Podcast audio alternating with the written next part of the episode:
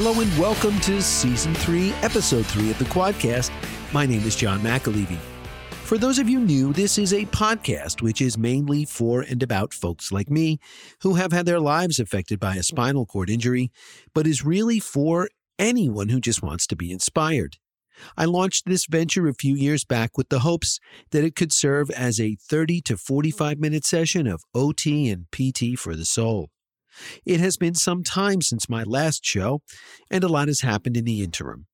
First and foremost, I lost a dear friend.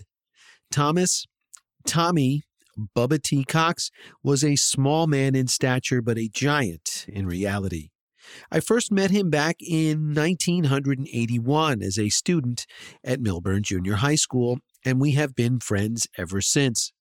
Unfortunately, seven years ago, T himself had a devastating spinal cord injury, his the result of a wakeboarding accident. I remember getting the call to come visit him on his first day at Kessler Institute in West Orange. It was hard to see my friend in such a fragile state. If ever there was anyone who had the right to feel sorry for themselves or to complain about their lot in life following his accident, it was Tommy. But never, and I mean never, did I ever hear him once do so. Instead, whenever anyone visited him with the hopes of trying to keep his spirits up, he would turn the tables on us with a quick joke and a warm smile. He always made us feel better about ourselves, and that was amazing and admirable. We lost T far too soon, and I miss him greatly. There is, however, a part of me that is happy for the fact that he is no longer struggling and in so much pain all the time. He is free of his wheelchair and unencumbered once again. Rest in peace, T. Cox. I love you, my friend. Another big development is that the kid here had COVID. I woke up one morning a month or so ago with a nose running like a faucet and decided to take a rapid test. I was shocked to see that it was positive, and at the urging of my doctors, I went and received the monoclonal antibody infusion, which took all of about 15 seconds. Luckily for me, my bout with this menace did nothing more than knock out my sense of taste and smell for a few days. I don't know where I got it, but I'm just glad that it didn't get me in the end. And now for a Yokin, the Wonder Service Dog update. He swam in the Atlantic Ocean a few weeks ago. I had heard from his puppy raisers that he enjoyed the beach, rivers, lakes, pools, any body of water, that is. And boy, were they right. The minute he saw the ocean when we got up on the sand, it was all over. Thankfully, my awesome niece and nephew, Megan and Charlie, took control and were with him every step of the way.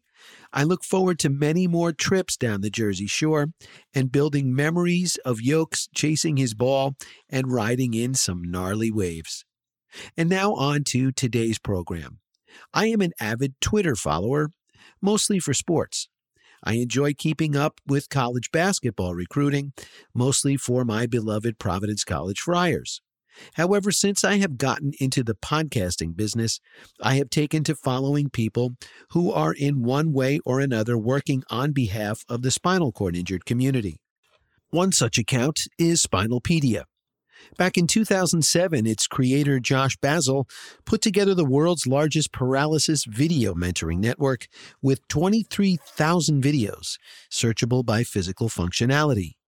Spinalpedia mentors thousands of families impacted by paralysis annually. Their specific programs provide one on one mentoring and navigation supports for newly injured families and workers with disabilities along with their disability employment journey.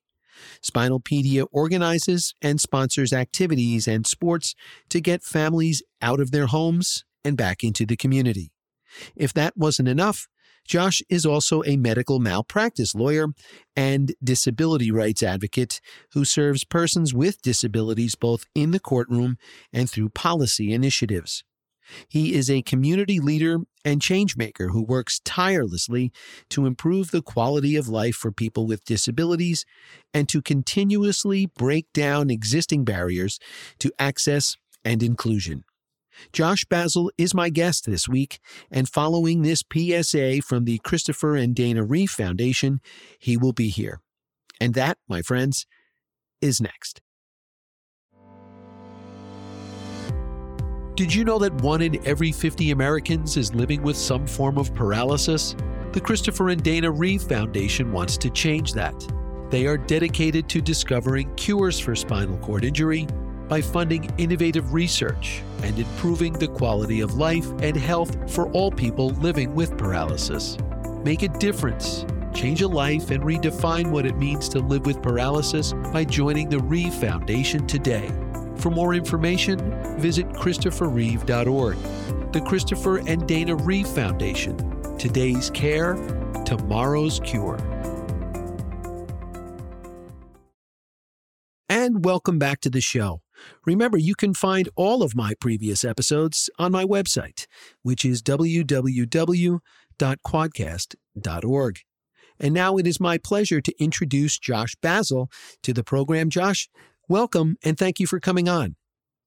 It's great to be here today, and thank you for inviting me on the show. I have been following you on Twitter for many moons now, and I'm so glad to finally have the opportunity to chat with you and get information about your amazing organization out there to the public.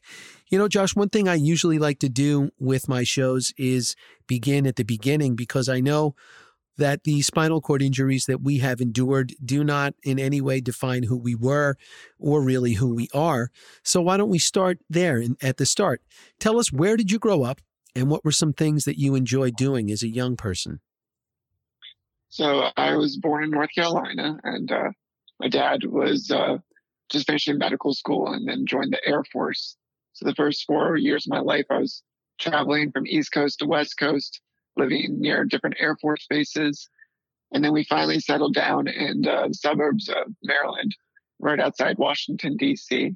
So I've been there since the, the, the early 90s.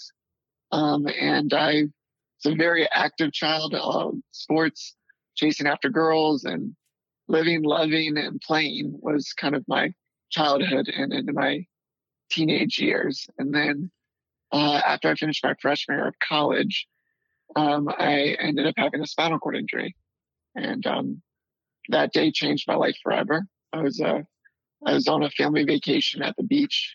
Uh, I was in waist high water, and this was August first, two thousand four, so 18 years ago. Um, at the age of 18, um, I was in the water. A wave picked me up, and then threw me over my boogie board and slammed me on my head. And I just remember hearing a loud crack. Mm and immediately could not move anything. And I was face down in the water, uh, unable to move and unable to scream for help. And luckily, my friends on the beach saw me floating and they grabbed me and pulled me to shore. And it's kind of a start to a new life. I had to hit a reset button that day. Without a doubt, a new life, no doubt. Tell us uh, where on the beach, where were you? Was it in the ocean? Where were you uh, at the time? yeah, I was I was about probably about um like 50 to 70 feet into the water, uh, and uh, just where the waves were breaking, I was I was boogie boarding. Mm-hmm. But I one particular wave, I kind of turned my back to the ocean. Yeah. And my, my friends were playing football on the beach. I got a little distracted. Sure. And just that, that wave kind of picked me up. It took me off guard and kind of slammed me straight on my head. And mm. my head hit wet sand, which is just as hard as concrete. So it was a it was a fight that my my I wasn't ever going to win. Yeah. You know, Josh, I grew up in New Jersey here and, and spent many, many vacations down at the Jersey Shore and doing a ton of body surfing. I never actually got up on the surfboard, but just did a lot of body surfing. And, you know, I can remember putting my hands out in front of me, putting my hands out in front of me. And there were a couple times that as you as you well stated, the wave is just going to dictate what's going to happen. And I remember I had gotten dumped a few times, but there bare by uh, by the grace of God, I had had my hands out in front of me, and I remember jamming my fingers into the bottom a few times, not realizing that you know what what may have happened is is exactly what happened to you. Um, and I and I now preach that to any of my friends that are swimming in the ocean. Make sure to always, like when you dive in a pool, always put your hands out in front of you and make sure that you know you can brace yourself and whatnot. So um, that's just sort of a public service announcement there. So, Josh, after your friends get you out of the water, what what do you remember next? Uh, do they does the ambulance come right onto the beach? Where do they take you, and what are you initially told by the doctors? I just remember a, a, a crowd of people just surrounding my body, and just everybody's standing over me. And um, my dad, my friends ended up getting my dad, and he ran down, and um, my dad saw the, the the crook in my neck. He immediately knew that I I was I had a spinal cord injury. Mm. Um, I kept on asking, telling my dad because it was our, our family vacation. I was very much looking forward to playing around a round of golf with him during the trip. And I was like, "What about our tee time tomorrow?" And he's like, oh. "Josh, we're we're we're not going to make that one." Mm. And the next thing I know, I was on a stretcher. They ended up shutting down the the route one, I believe, um, and a helicopter landed right on there. And they put me on there. And the next thing I know, I was I woke up 14 days later in a in a trauma unit with a ventilator in my neck.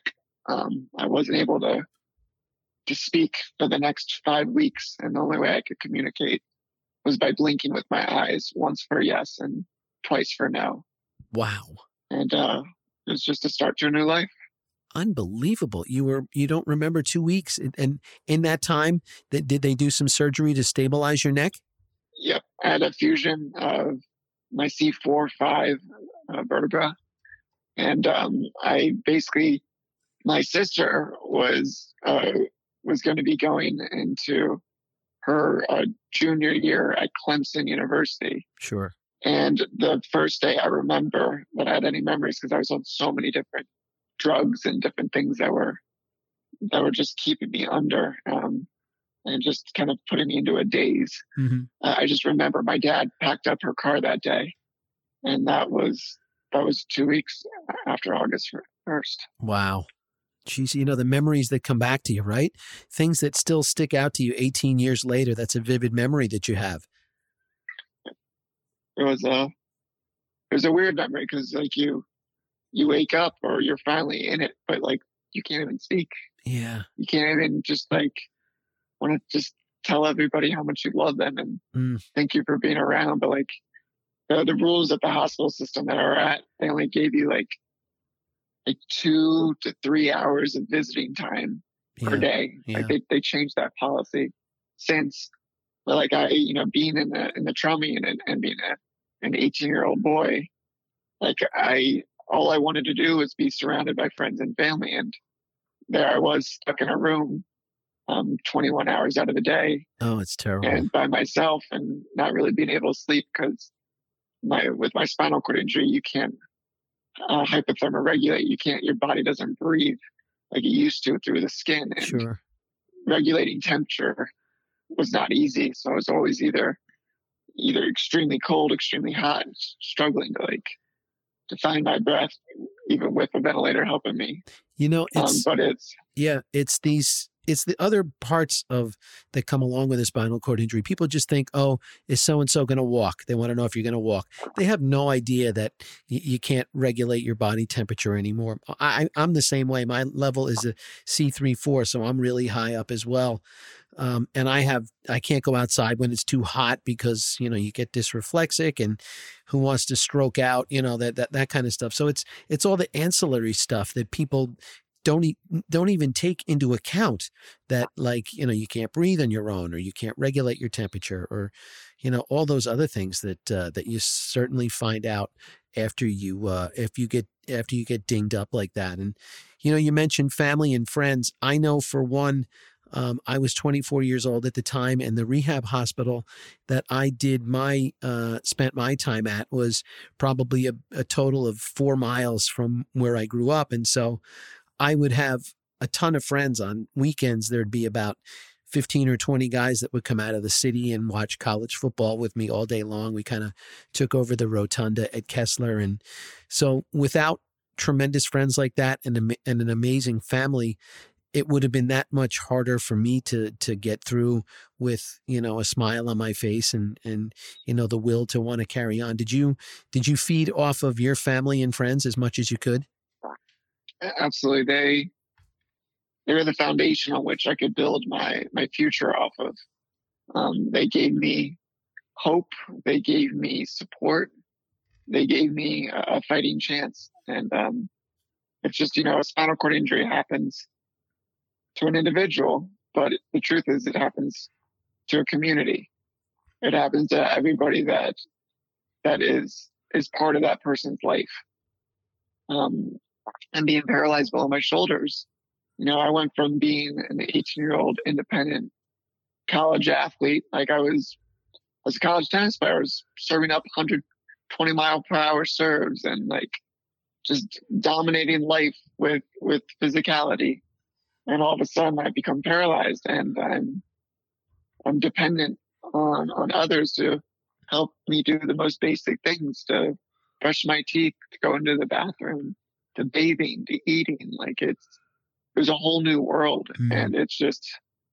But with with the right supports, it it helped me from going becoming physically paralyzed to to battling the mental paralysis that can come with depression and with with you know not knowing if life is worth fighting for. Yeah. Which I think everybody with a spinal cord injury has those moments.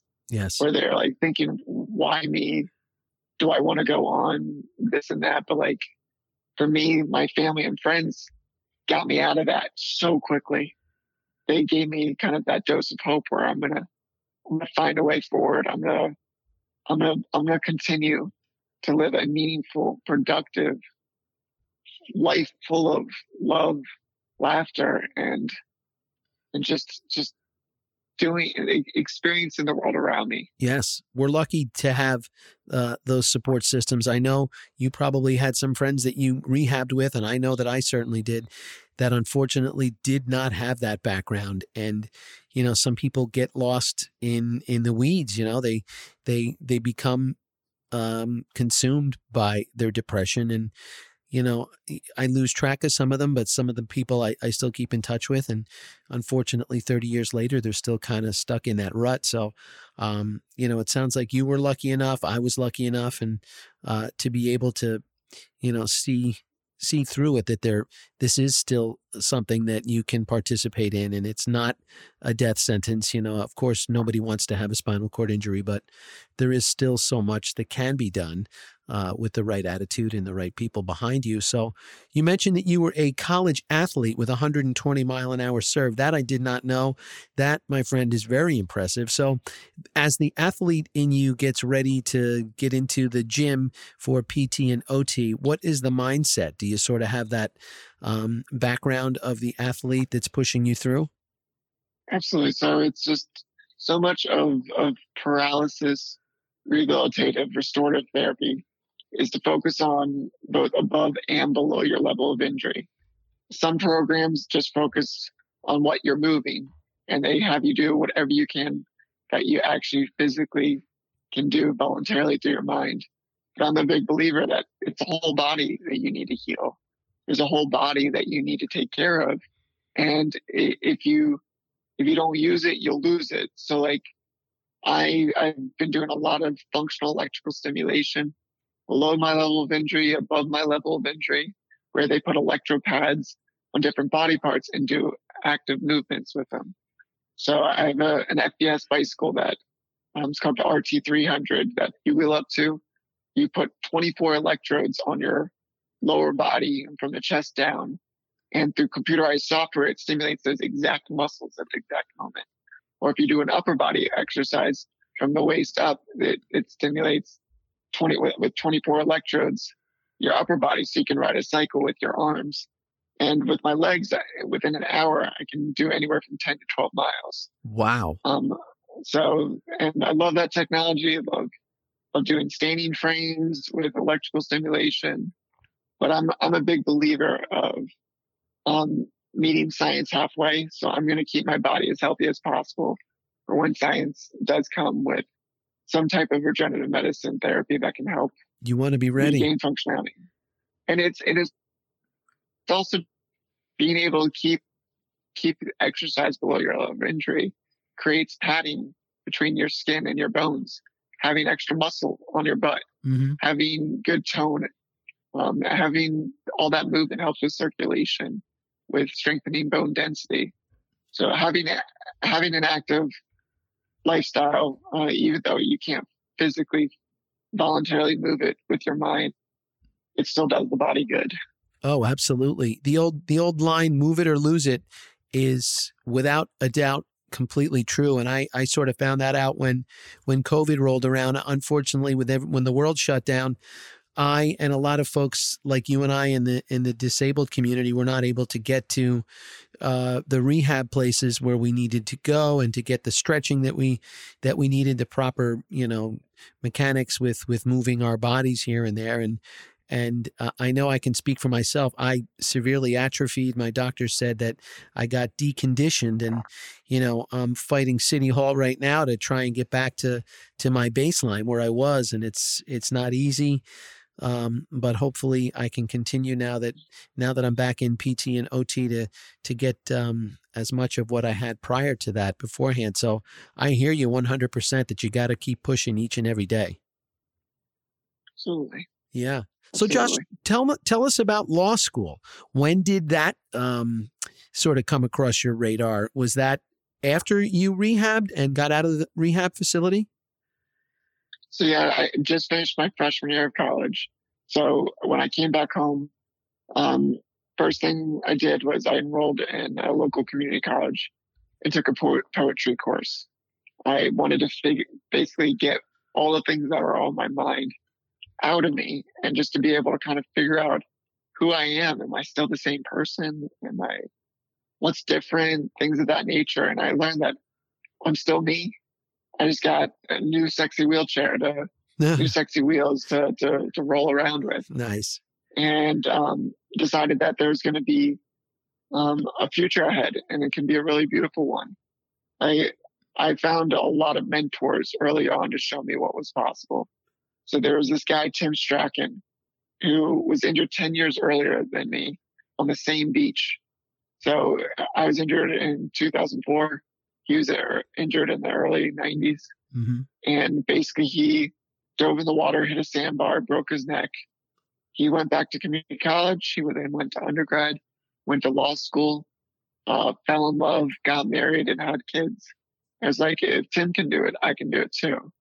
So I ended up uh, joining the Maryland's vocational rehabilitative program, which helps with paying for school, getting technology, things of that sort, and and enrolled in school and started doing really really well. And um, to gradu- graduating at the University of Maryland, I uh, ended up enrolling in law school, and after three years, graduated magna cum laude with the top five in my class without ever flipping a page with my fingers. That is um, unbelievable. Was that also from the University of Maryland? That was that was from the David A. Clarke School of Law. So that's the District of Columbia's uh, public interest law school. Okay. Wow. Magna cum laude. Yep. Wow. I'll, I'll uh, confess I graduated from college. Radio's too loudy. There you go. Oh boy, that's an oldie but goodie. That's amazing. So then, eh, now, what is the mindset with the law degree? Are you are you thinking at this point that you are going to go into helping with dis, uh, disability rights and helping people, um, you know, get some services that that maybe the government or that the the world out at large doesn't have for the community? So I, I fell in law in love with torts. So I fell in love with when you have somebody that's been injured and somebody else that was negligent that caused it to hold them accountable and being able to get the quality, uh, improving their quality of life through dollars, which so much, so, so many people know in the spinal cord community that this is the most expensive injury anybody could ever have or ask for. Um, it just alone, just in the first three months of my injury, the hospital bill was 900 thousand dollars. Oh my goodness! Um, and as a high level quadriplegic, it takes hundred thousands of dollars a year in nursing expenses just allow me to live independently. Hmm. So I wanted to go down the road of being helping families that have been catastrophically injured. And so right now I'm a medical malpractice and a catastrophic injury attorney. Mm-hmm. And I've, I've been, been helping families since 2013 um, across the country. Um, basically, make sure that that those are held, persons are held accountable, and probably my one of my best skill sets is building out life care plans of knowing what it costs to live the most independent and meaningful lifestyle possible. Yeah. And how to make sure that dollars can be invested back into that person's life Mm-hmm. through the people that caused the negligence. Mm-hmm. Um, and so that's something I've really enjoyed. You know, most attorneys are just nerds, and I love I love nerds, but I get to be an empathetic nerd. yes. I get to be a, a nerd that basically, while a family is you know joins us, I'm able to kind of better understand what they're going through and provide more of those supports. And I'm I'm very good at navigating government supports Mhm. and making sure getting all the independent living supports in the community that they need, Yes. not only to survive but to thrive. And it's it's one of those things that like it can be a very complicated system to navigate, but if you kind of follow uh, uh, the best kind of path forward, the kind of the best, there, there's little there's steps. If you if you follow the steps in the proper order and build it out, you people can get more out of their state programs if they know how to kind Sure. of play the game. Absolutely. And And- and you're able to do all this in as you call it, your through your sexy wheelchair, right? Exactly. I get I get to do it through through the law firm, but I also get to do it through my nonprofit, which is Determined to Heal. And I, I started that ten months after my injury. Obviously, ten years later, I became a, an attorney. hmm But for those first ten years, um, and even to today, um, the foundation's thriving. Yeah. But we we help mentor newly injured families to get them on the best path forward and answer all those unanswered questions Sure. um, we and it, it was based on all the mentors I had early on that gave back to me.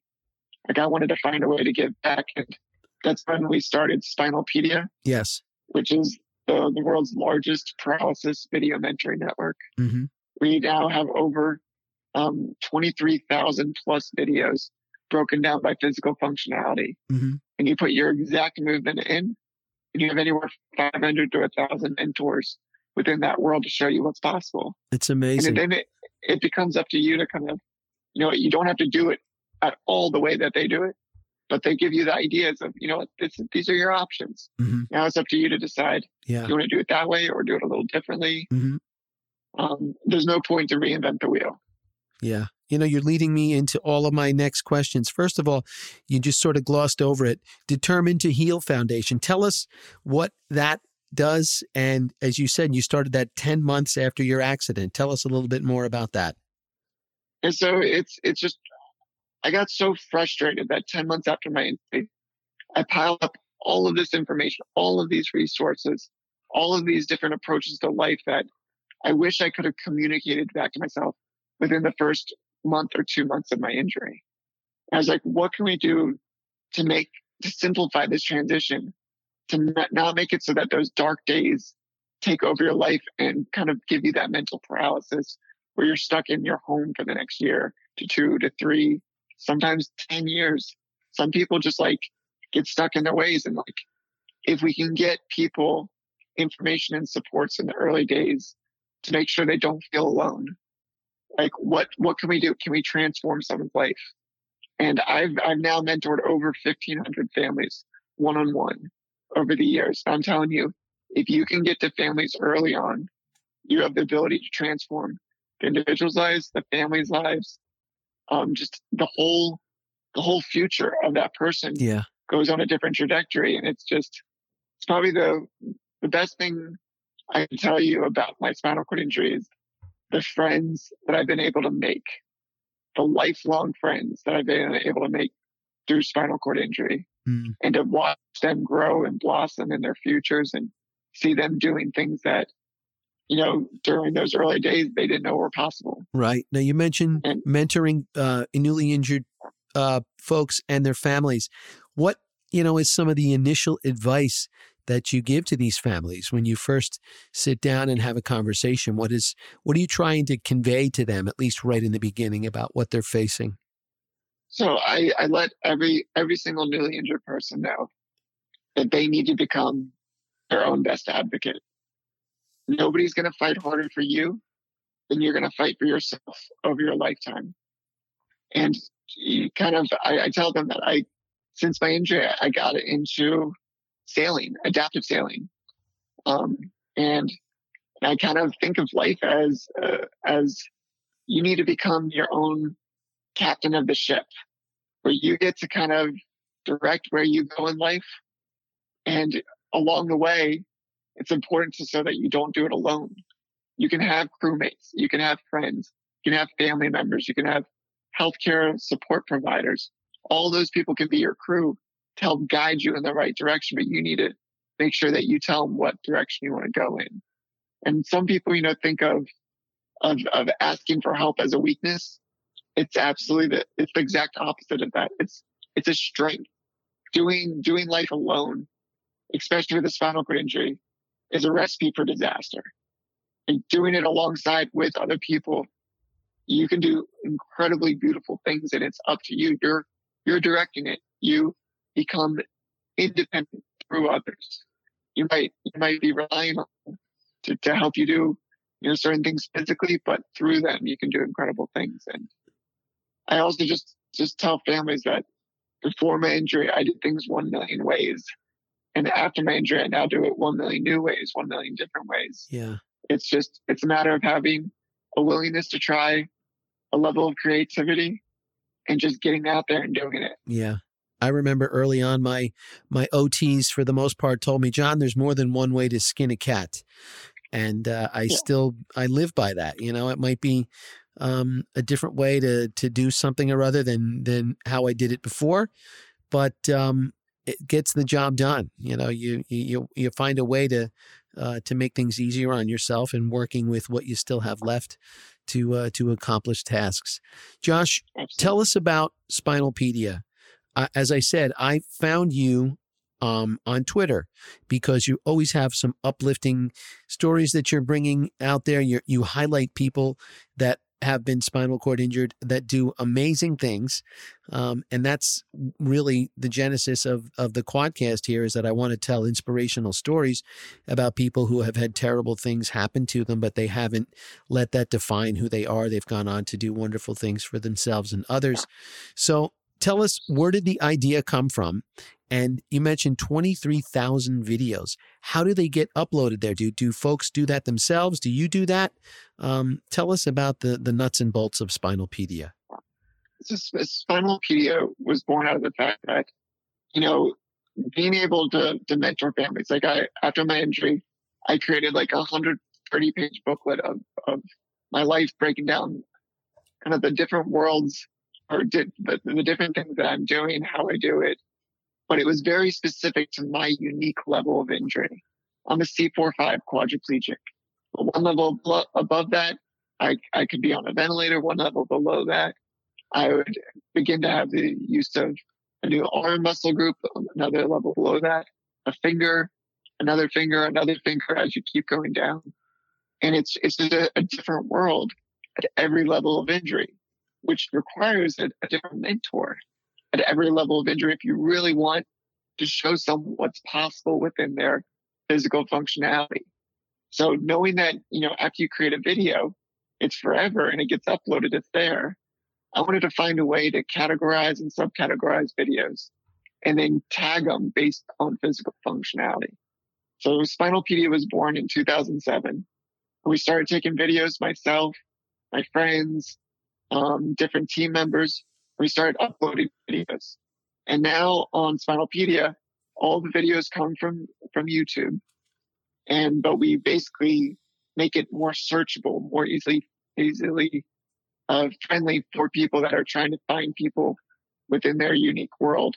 And we upload the videos, our community members, where we have thousands upon thousands of community members of Spinalpedia within the paralysis world. We all come together as a community to have each other's backs and to let everyone know that we can learn from each other. Like I've been at this now 18 years. Half of my life I was walking on my two feet. Half of my life I've been wheeling in those sexy wheels.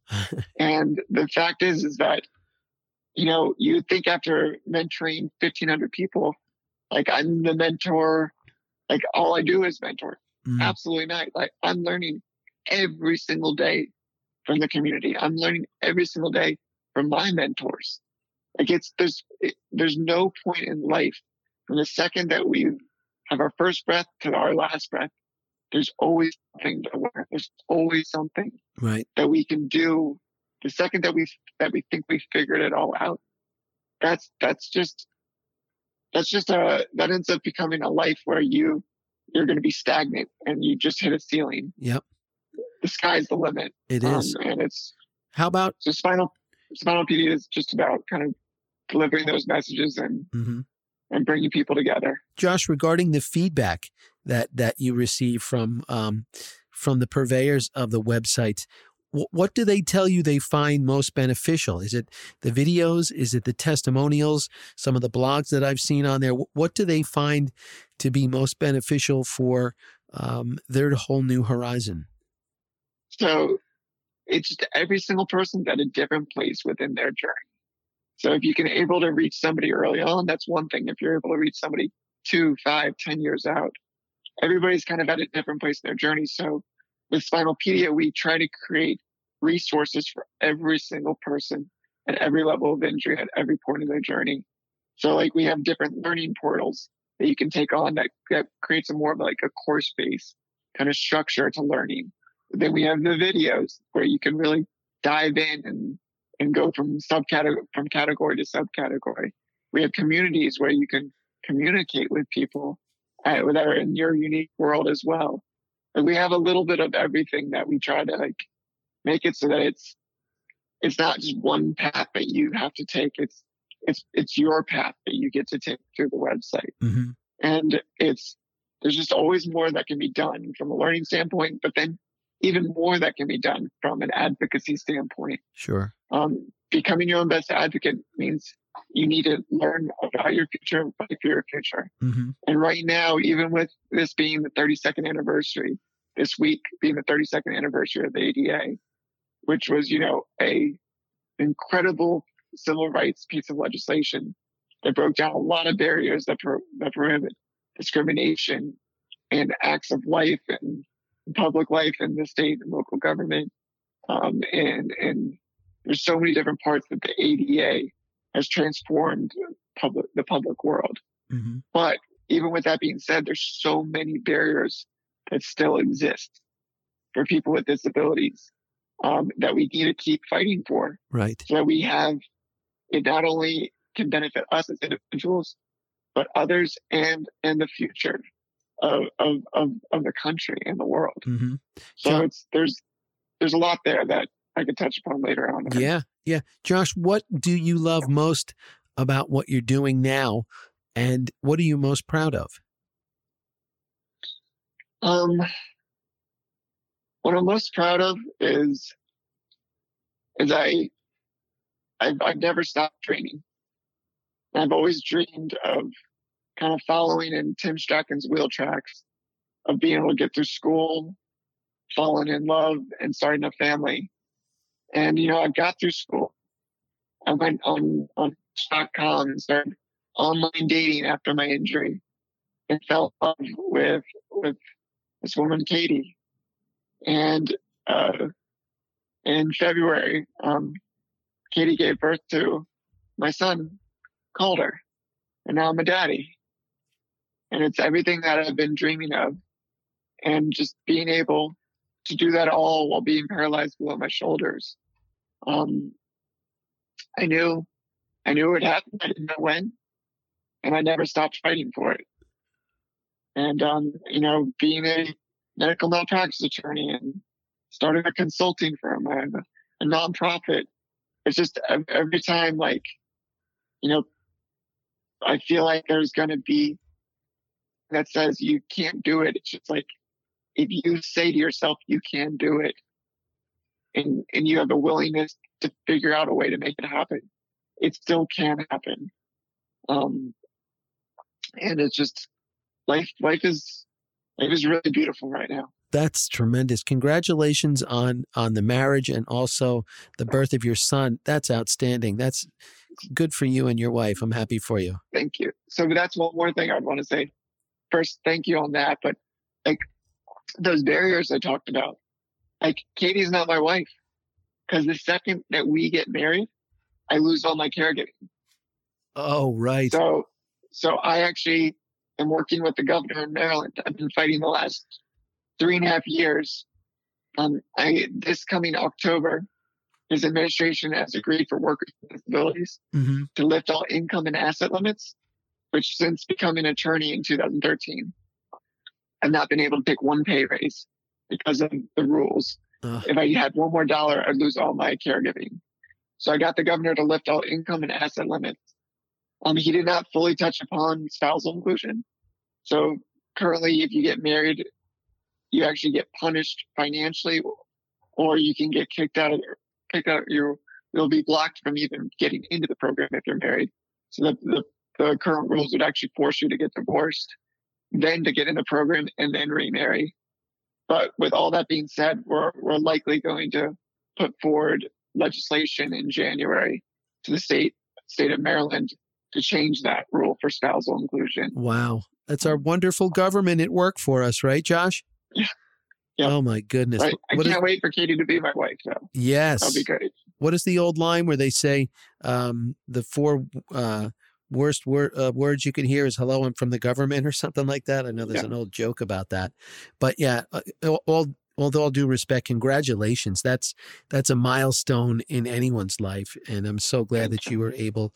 Uh, to make that happen, because I know it's tough following uh, these injuries to to find someone, um, and also to then have a family, and that's that's outstanding.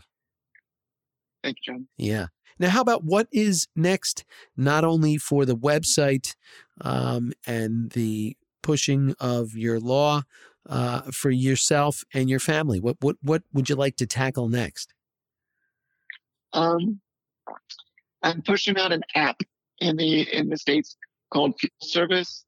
A friend of mine created it in Europe in the UK, and it connects drivers with disabilities to local gas stations to help them fill up their gas tank. And basically, a robocall goes to the gas station, says the driver with a disability is 10, 15 minutes away based on your GPS. Press one if you can help fill up their tank for them. Press two if you cannot. And basically, I've had too many friends of mine that are drivers with disabilities that get basically get get they basically they go from station to station honking the horn. Nobody will come out to help. Next thing you know, they run out of gas on the on the side of the road. Oh goodness. This this this app actually will allow communication to take place to make sure you get matched up with somebody that will help you. Yeah. And in the last year and a half, I brought it to the States um, because my friend couldn't kind of tap in the market. We went from zero stations to now over 2,000 stations up and down the East Coast. Wow. So it's I'm I'm excited to keep that number growing from 2,000 to 5,000 hmm to 10,000, hopefully 100,000 hmm across the country in the coming years. And what? it's Did, a, it's, what- a, yeah. What is it called again? You broke up right when you said the name of the app. it's called FuelService, all one word, FuelService, and it's on the App Store. It's in the Google uh, Play. Basically, any any phone can use it. So I would recommend anybody to download it today and use it, and especially if you're up and down the East Coast. And obviously, this is July 2022, so I got to get. Hopefully, we're going to be uh, moving moving out west in, in the in the coming months and Sure. years.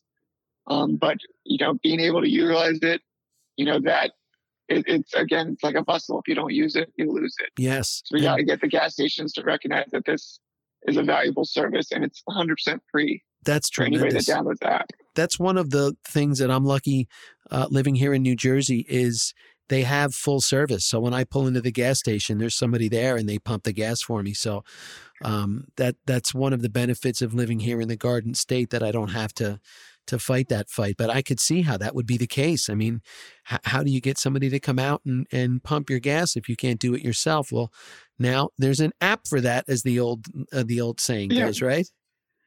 That's Yeah, tremendous. Exactly. Josh, let me pick your brain as as someone who has 11.8 thousand followers uh, on their Twitter account. Do you have any advice for a 54 year old first time podcaster with inspirational stories to tell? How I can break through and and attract more visitors and listeners? So it's it's it's kind of part of the advocacy game of getting getting your friends, getting your friend and family members to share it and getting them to share it. So you create a viral sharing campaign is is definitely one way to get it going. To be able to reach out to some of the larger nonprofits or the different places that have larger audience to retweet it, to repost it, that can go a long way. Um, unfortunately, the, the social media giants and behemoths of the world, they made it really easy, a lot easier for creators in the beginning days to grow their audiences. And now they make you play to pay or pay to play. Yeah. So they're, you know, being able to come up with a budget to be able to put forward your your content also helps to expand it in the early days. Mm-hmm. Um, so that that's the, the fun social media game. Mm-hmm. Yeah. Social media wasn't around when I was in school. I'm a child of the 80s, so I uh, I've been told that I need to find some high school person or somebody just in college to kind of help me put together um, a game plan as to how I can uh, really get this baby off the ground. I have the, today's episode will be my 41st. Um, and so there's there's enough content out there, and and I think these stories are really worth hearing for folks, especially you know some newly injured people, um, and then people that maybe were not ready to accept their life, uh, their new life, those that first time around, but maybe after a couple years have come around to the fact that, you know, things are different, but it's not the end of the world as you and I have gone over a few times here. Um, and so I'm hoping that I can get some more ears uh, onto the product and and hopefully you know change some attitudes and some minds and things like that. So I appreciate your advice there. And what I usually like to do, Josh, is I'll end my podcasts with a question. Um, and I'll tell you where it came about. I was waiting in the lobby for a doctor's appointment. This is probably about five years ago, with a dear friend of mine who unfortunately just passed away. Uh, he also had a spinal cord injury. And the two of us were waiting to see our doctors. And I just, I didn't realize I was talking so loud, but I said to him, I said, if I could snap my fingers right now and you would be completely able bodied once again, what's the first thing you would do? And so he paused, and I could see the smoke coming in out of his ears because he was thinking of an answer. And then I heard from behind me a woman said, I would go out and garden in my backyard. And then I heard a guy back behind her say, I would go out into my garage and continue building cabinets. And then somebody else said something, and I thought, oh my gosh, this is really a question that people have given some thought to. So I will pose that to you. If if I could snap my fingers right now and you would be completely able bodied once again, what's the first thing that you would do, Josh? I'd hold my son. That's that's a great answer. It's real, you know. It's real. That's that's unbelievable. I I I didn't know I didn't know if you were going to go in that direction. Yeah, no, I'd absolutely hold the little guy, even though he's tripled in size already.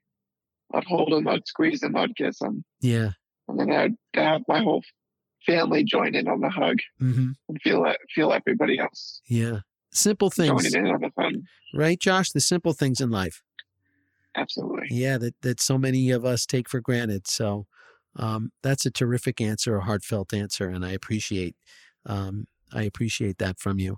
And speaking of appreciating, I, I want to thank you for your time. I know you're a busy man.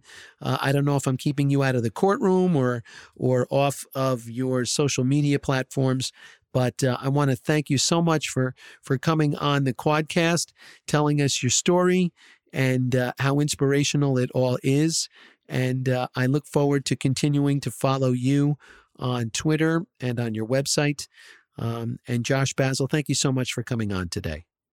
thank, thank you. And thank you for the opportunity. It's great to be able to be a part of this podcast and to have your awesome listeners stay all the way to the end.